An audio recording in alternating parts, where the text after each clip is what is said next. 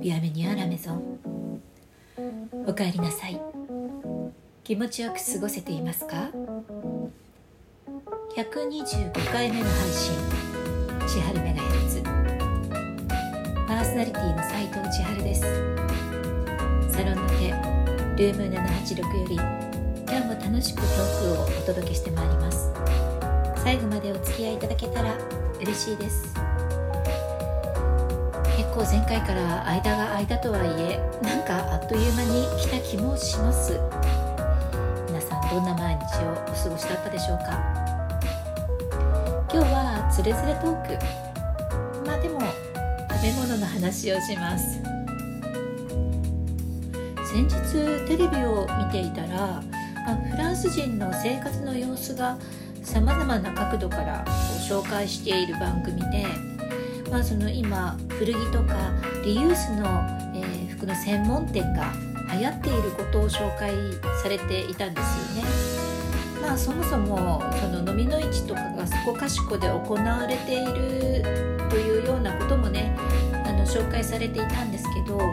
私も本当に定期的にフランスに遊びに行っている頃は飲みの市に行くのがとっても楽しかったし、うんまあ、あの当時は今ほどこう何て言うんでしょうね。輸入されてるものがこう何でもじゃなかったっていうかあのお店がセレクトしたものしか入っていなかったので本当にね日本には売ってないようなものを目にすることがあったり、えー、私はね靴を買ったりしてましたね。すごく面白くて当時はまだ日本になかった厚底のスニーカーような形をした、えーと、靴だったりとかあとローファーで厚底になったものでヒールアップされたものとかねそういうのがあって、うん、あのすごくこう足が長く見える、えー、履きやすい歩きやすい靴だったので本当に買ってね随分長く履いた思い出があります。まあそんな、えー、いろいろフランスのことを紹介している中で、えー、フランス人のパンの買い方というのが、まあ、紹介されていたんですね。えっと、バゲットが、まあ、あの一般的にはフランス人が一番消費する、えー、パンなんですけれどもこのバゲットをオーダーする時に、えー、焼き色を指定して買っているまあ、あのフランスの専門店パン屋さんの場合はいてあったりこうカゴに刺してあるものを、えっと、日本みたいに自分で取るんではなくてお店の方がこう、えっと、後ろにある棚からこう出してあれとそれっていうとこう取ってくれるスタイルが多いんですけれども、まあ、その時にその焼き色のね色がこう濃いやつがいいとか薄いのがいいとかって選んで買っているという紹介があったんです私は実はお菓子もそうだしパンもその焼き色が強いものが、えー、好きで割とフィナンシェとかもしっかり焼いたものが好きだしやはり、えー、こういったバゲットのようなものもあの割とよく焼きのものが、えー、それはもう感覚的にそれが美味しいと思って、え買ってたんですけど。そのまあそういうその色を分けて買うことについてその解説がされてたんですね。でそのまあ内容っていうのが、えー、単純に、えーと、よく焼いている方が、えー、口どけがいいという話だったんですよ。でなんかふと考えてピッツァとかも結構私はしっかりあの焼きが入っているナポリピッツァとかが好きであの口どけがいいタイプが好きあのもっちりと引きがあるタイプよりも口どけのいいタイプが好きだなだからやっぱり一貫性が自分の好みにはあるなと思っていたんですけどまあなんかそのよく焼いているイコール口どけがいいというところにすごく何て言うんでしょうこう。自分の頭の中でいろいろ引っかかるというかえなんでそうなるんだろうみたいなあのなんか頭が回ってきたのでちょっといろいろとね調べたんですよ。でそうすると,、えーと、いろいろ、まあ、調べるページがある中で、えー、一般的にやっぱりフランス人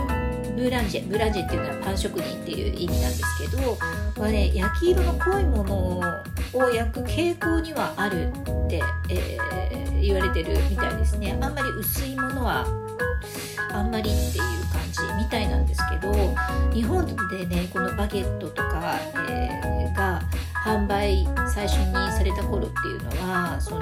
濃い色の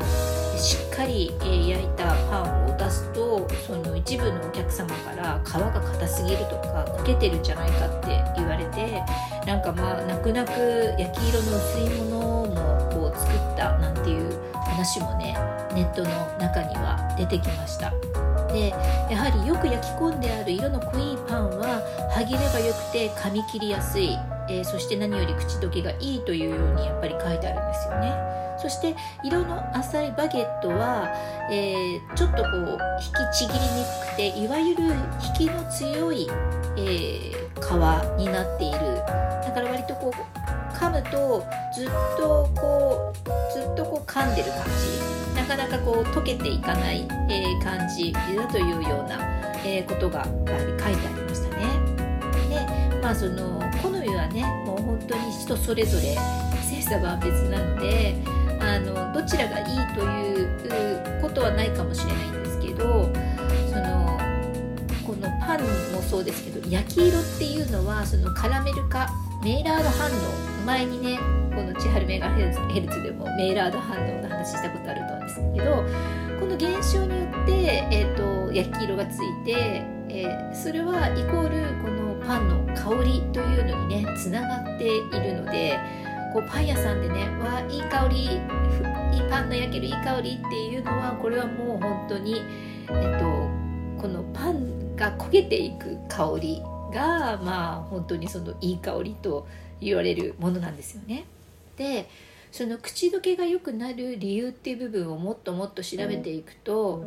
そのまあ小麦粉の中に、えー、あるその小麦粉にタンパク質と水をこうこねて形成、えっと、こねると形成されるグルテン。このグルテンってこう弾力とこう粘性があってこうゴムのようなね性質があるって言われてますけどえっ、ー、とこの水小麦粉をこうと水をこう混ぜて、えー、このタンパク質と反応してこうグルテンができていく時にこの網目のように、えーと、成長するこのグルテンを何回もこう何て言うんでしょうね絡めてこう巻き込むようにしてどんどんこねては、えー、巻き込みこねては巻き込みっていうことを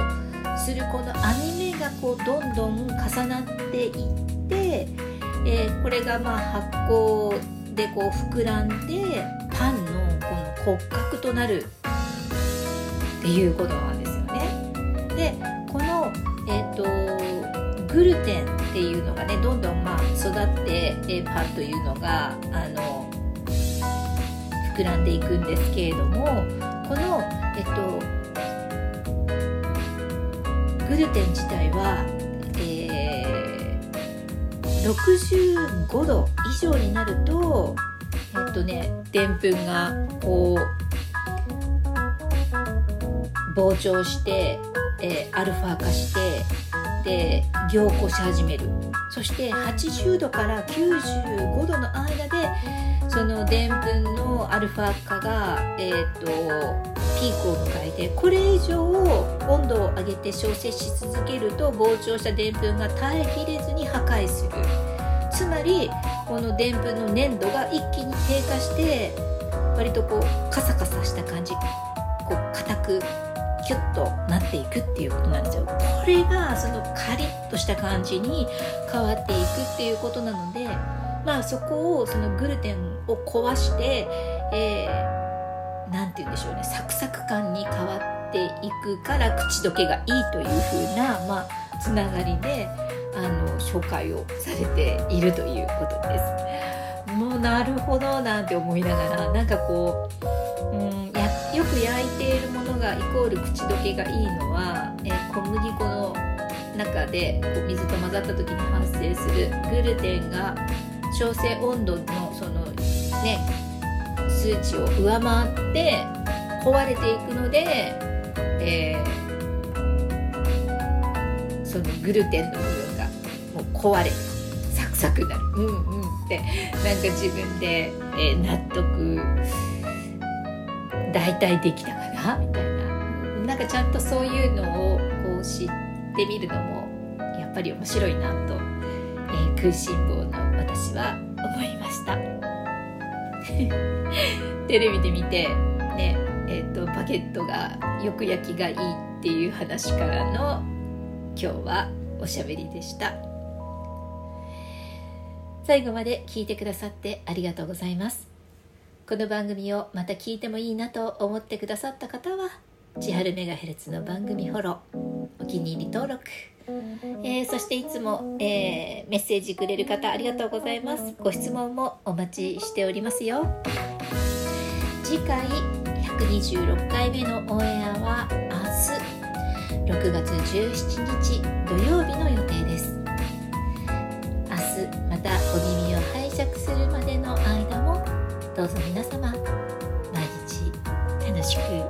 美味しく。ボナペティ